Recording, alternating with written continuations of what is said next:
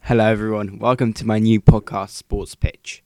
This is my introduction uh, episode on where I talk about what I'm going to talk about on the podcast. Pretty self explanatory from the title. It's about sport. So, on my podcast, we're going to talk about everything from football to tennis.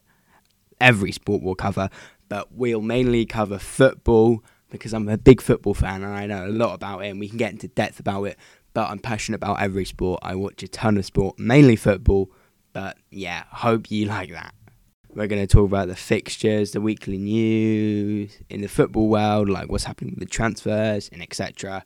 And yeah, as we get bigger, we hope we can bring on guests and have special interviews with ex footballers, ex tennis players, ex any sport. I know I keep thinking talking about those two, but yeah, any sport. We hope we can get them on, big, small, experienced. You know it. We hope. This is just the introduction uh, podcast episode.